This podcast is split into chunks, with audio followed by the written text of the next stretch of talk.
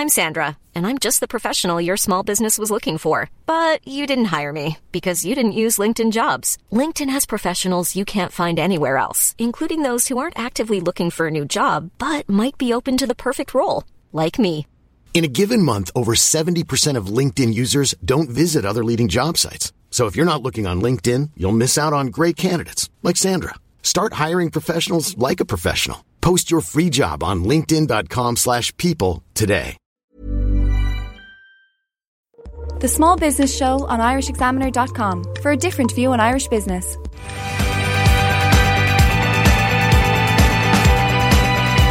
Welcome back to the Small Business Show here on IrishExaminer.com. Now, hosting an event can be a good way to get customers or to launch your product, but how do you host the right one and what should you consider when doing so? Well, on the line with me now is Marino Fesk from Eventbrite Ireland, the ticket facilitator for such events. Marino, thank you very much for joining us on the Small Business Show. Good to be here, Keelan. Now, first of all, uh, there at Eventbrite, you obviously uh, host ticket sales for events and festivals that people might be having. Uh, first of all, from a business point of view, if somebody wants to uh, create an event or start an event, what can a, an event bring to a business and I suppose their profile as a business as well? Yeah, so it's it's it's an interesting area. So uh, essentially, I think that you know so much of marketing today for uh, for businesses focuses around online marketing, social media, those sorts of areas, which of course are are really important. But one thing I think it's important to remember is there is a quality of engagement that's hard to get through online channels, and that's where in-person meetings, in-person events play the play an important role. Uh, you can have a much deeper interaction with, much deeper involvement with your customers at those kind of events. I think the other thing I'd say there is that you know budgets are often constrained at the moment mm. on the on the marketing side of things, and uh, for events, it's an area where uh, budget goes much further. You can get you can get much more for your money. So I think for small businesses in particular, where marketing budgets might be uh, a little bit less, they're a really good way to get a very, very strong customer engagement with your key audience. Hmm. And that raises the other question there as well. You, you kind of touched on it there. Uh, to charge or to not to charge for, for an event, how does one figure out whether or not to tell people that they have to pay for a ticket? Because I know a lot of business events they can either be free or you pay maybe a nominal sum like 10 or 15 euros to, to attend events. So, how does an organizer or something like that decide whether or not to charge or to not charge for an event? Yeah, so like like like many things in life, there's no right answer. Um, I think I would say that uh, really what it comes down to is the goals you're trying to achieve.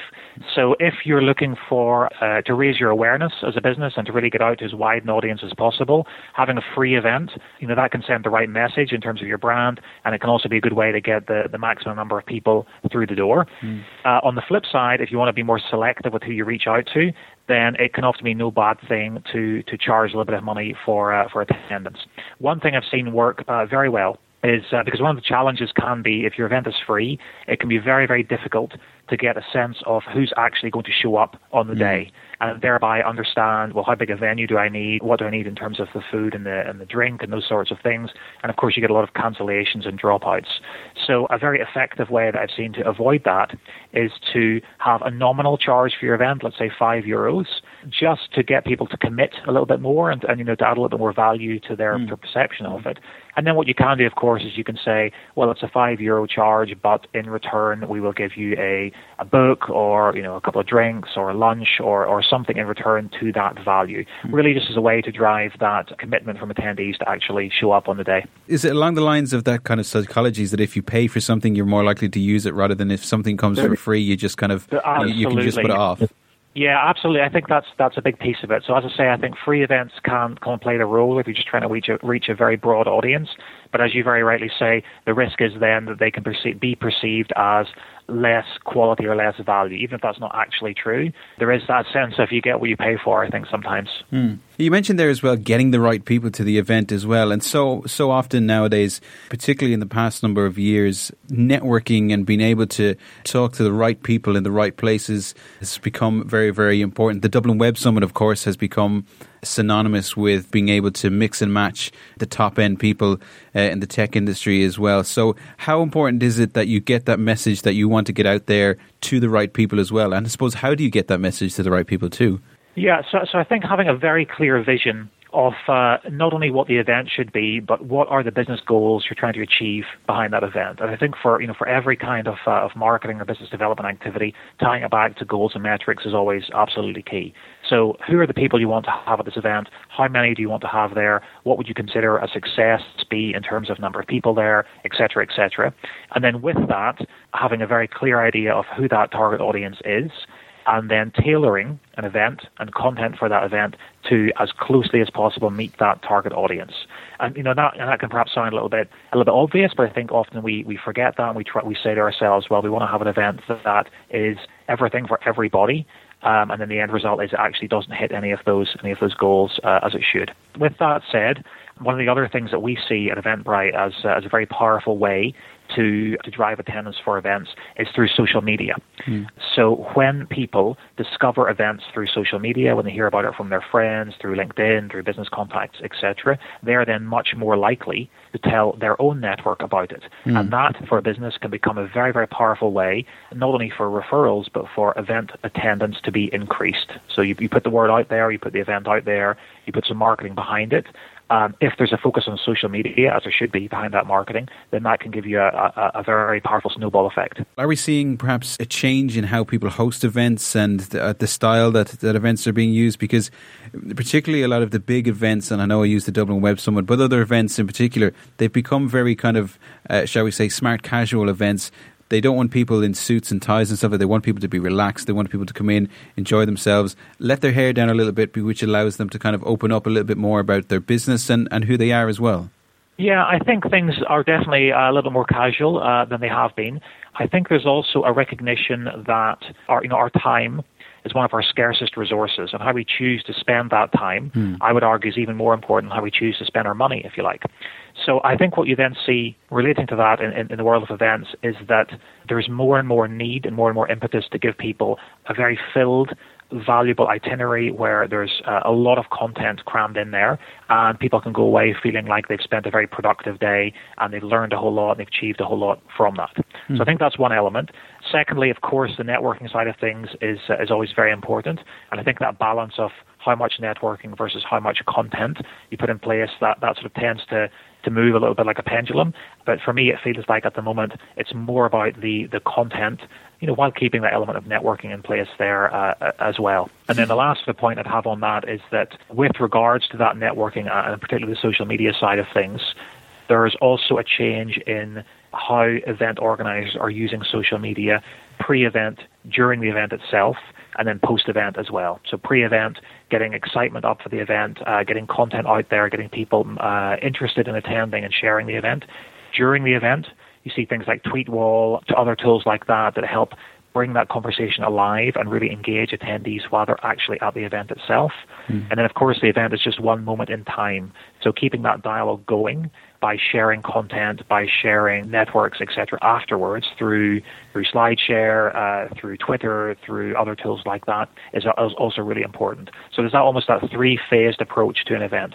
What you're going to have at the event itself on the day, the lead up to it, and then the follow on. And all three of those are important. And of course, creating uh, hashtags and the like for your event as well has also become extremely exactly. important as well, so that people exactly. can. Having, uh, have, having a clear hashtag, having that be a single hashtag rather than multiple, promoting that widely, encouraging people to uh, to use it. Uh, something I mentioned, tweet Tweetwall, but that's actually a really powerful way to get people to, to tweet during the event itself and to, to use the hashtag and to get the uh, to get the word out there. And does one notice the difference between an event, we'll say, organised by, we'll say, uh, just a business or, or somebody looking to, to create an event, and an event created and hosted by an event manager?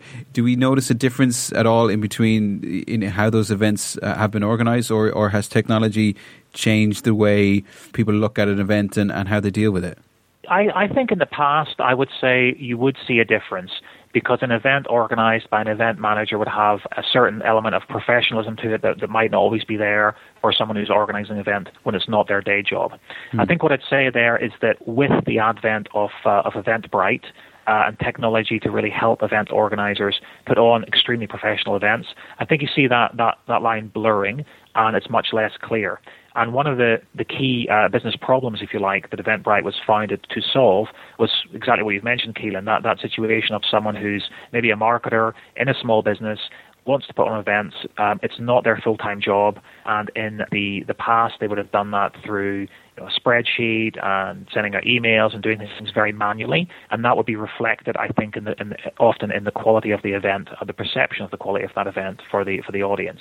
But with tools like Eventbrite, it makes it much much simpler in a few minutes to create a very slick event page, uh, put that live on the internet, uh, start marketing it, start promoting it, collect payments, and, uh, and and also understand where your audience is coming from, who they are, how your promotional activities are engaging with that audience and generating attendees for the event. So I think you do see that technology helping people over that hurdle of I'm not a professional event organizer. How can I make an event that will achieve its business objectives while also being very slick, very professional, and, and very enjoyable for the attendees. Mm. Now, you talked about the things that have been used to organize events in terms of technology and stuff like that.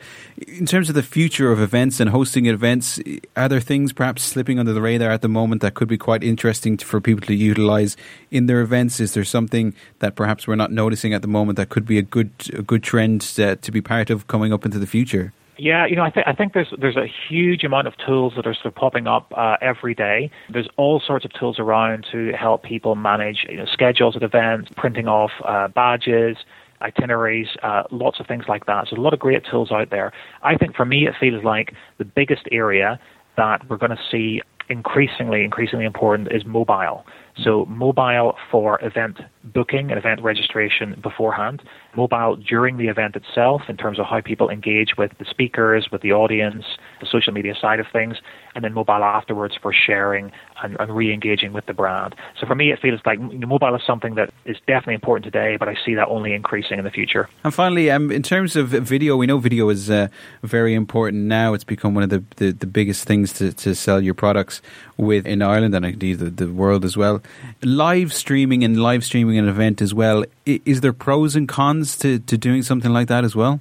Yeah, so it's the you know the pros are you've got the immediacy of that, hmm. and people can engage with that in real time, and it's you know it's sort of like watching a, a you know, football match. You don't want to record it and watch it afterwards. You want to watch it live. So I think it's that aspect of participating in the moment of the event at the same time with the attendees that's very engaging for people.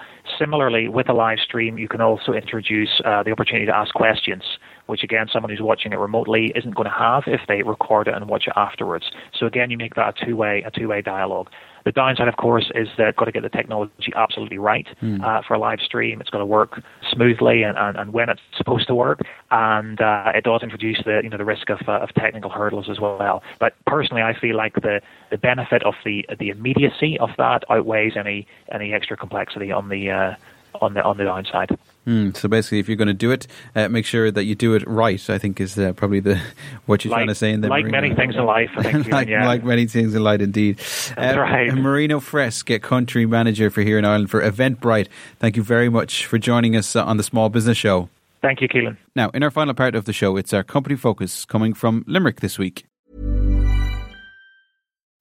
Imagine the softest sheets you've ever felt. Now imagine them getting even softer over time. That's what you'll feel with Boll and Branch's organic cotton sheets. In a recent customer survey, 96% replied that Boll and Branch sheets get softer with every wash. Start getting your best night's sleep in these sheets that get softer and softer for years to come. Try their sheets with a 30-night guarantee. Plus, get 15% off your first order at bollandbranch.com. Code BUTTERY. Exclusions apply. See site for details.